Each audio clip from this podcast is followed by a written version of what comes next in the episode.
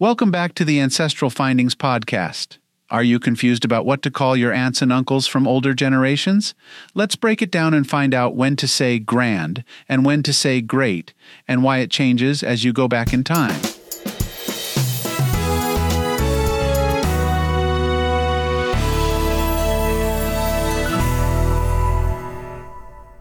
Knowing the right names for family members is important. It helps make it clear who is in your family. This is useful for anyone who is looking into their family history. So, what should we call our aunts and uncles from older generations? The prefix grand is often employed to indicate a relationship that spans across two generations. It embodies a sense of closeness and direct lineage. When you refer to your grandparents, you are acknowledging the immediate ancestral line from which you descend. This logic extends to the siblings of your grandparents, who are referred to as grandaunts and granduncles. In genealogy, this terminology becomes crucial. When tracing back family trees, understanding the direct lineage is paramount. The term grand helps in simplifying the complex web of relations, providing a clear path of descent. Furthermore, in legal scenarios, the grand prefix might play a role in inheritance matters, showcasing a direct line of heritage. The terminology shifts when we move beyond the immediate ancestral generation. The prefix great is employed to indicate an additional generation. For every generation beyond the grand, a great is added. Your great grandparent is three generations away from you, and similarly, a great aunt or great uncle is also three generations away, being a sibling to your great grandparent.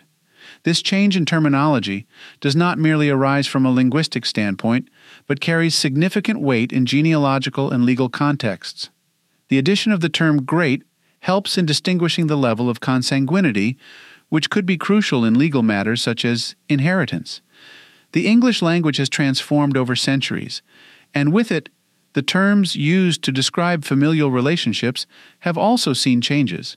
In older texts, you might find different terminologies used to describe the same relationships we now refer to as grand or great. Understanding these changes is vital for anyone keen on exploring their family history.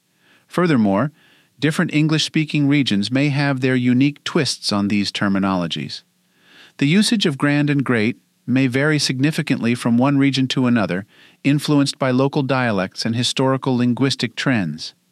Exploring the rich diversities of cultural traditions, one finds an array of fascinating traditions and terminologies used to describe familial relationships.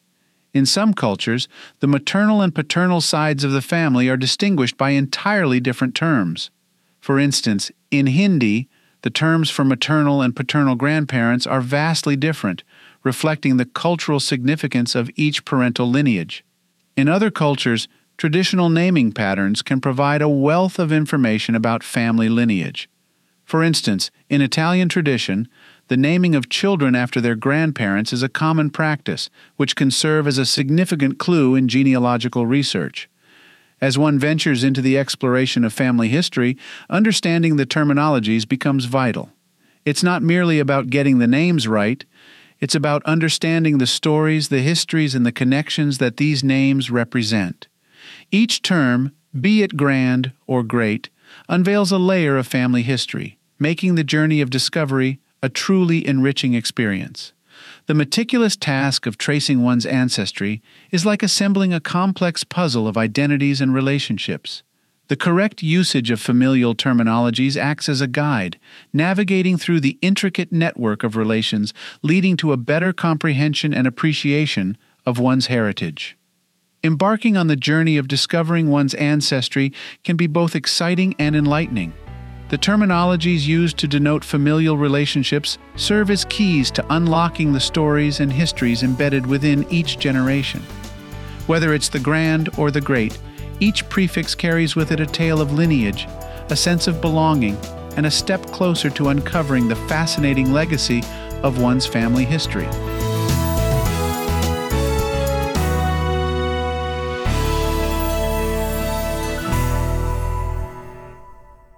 Thank you for listening and subscribing to the Ancestral Findings podcast. For additional resources, visit ancestralfindings.com. You can download a free ebook, request a free genealogy lookup, and even participate in our weekly historical postcard giveaway. If you want to support us in more ways, consider supporting us on Patreon or PayPal. Every contribution helps keep the lights on. From all of us at Ancestral Findings, thank you for being an integral part of our family history community since 1995. I hope you have a wonderful day, and as always, happy searching.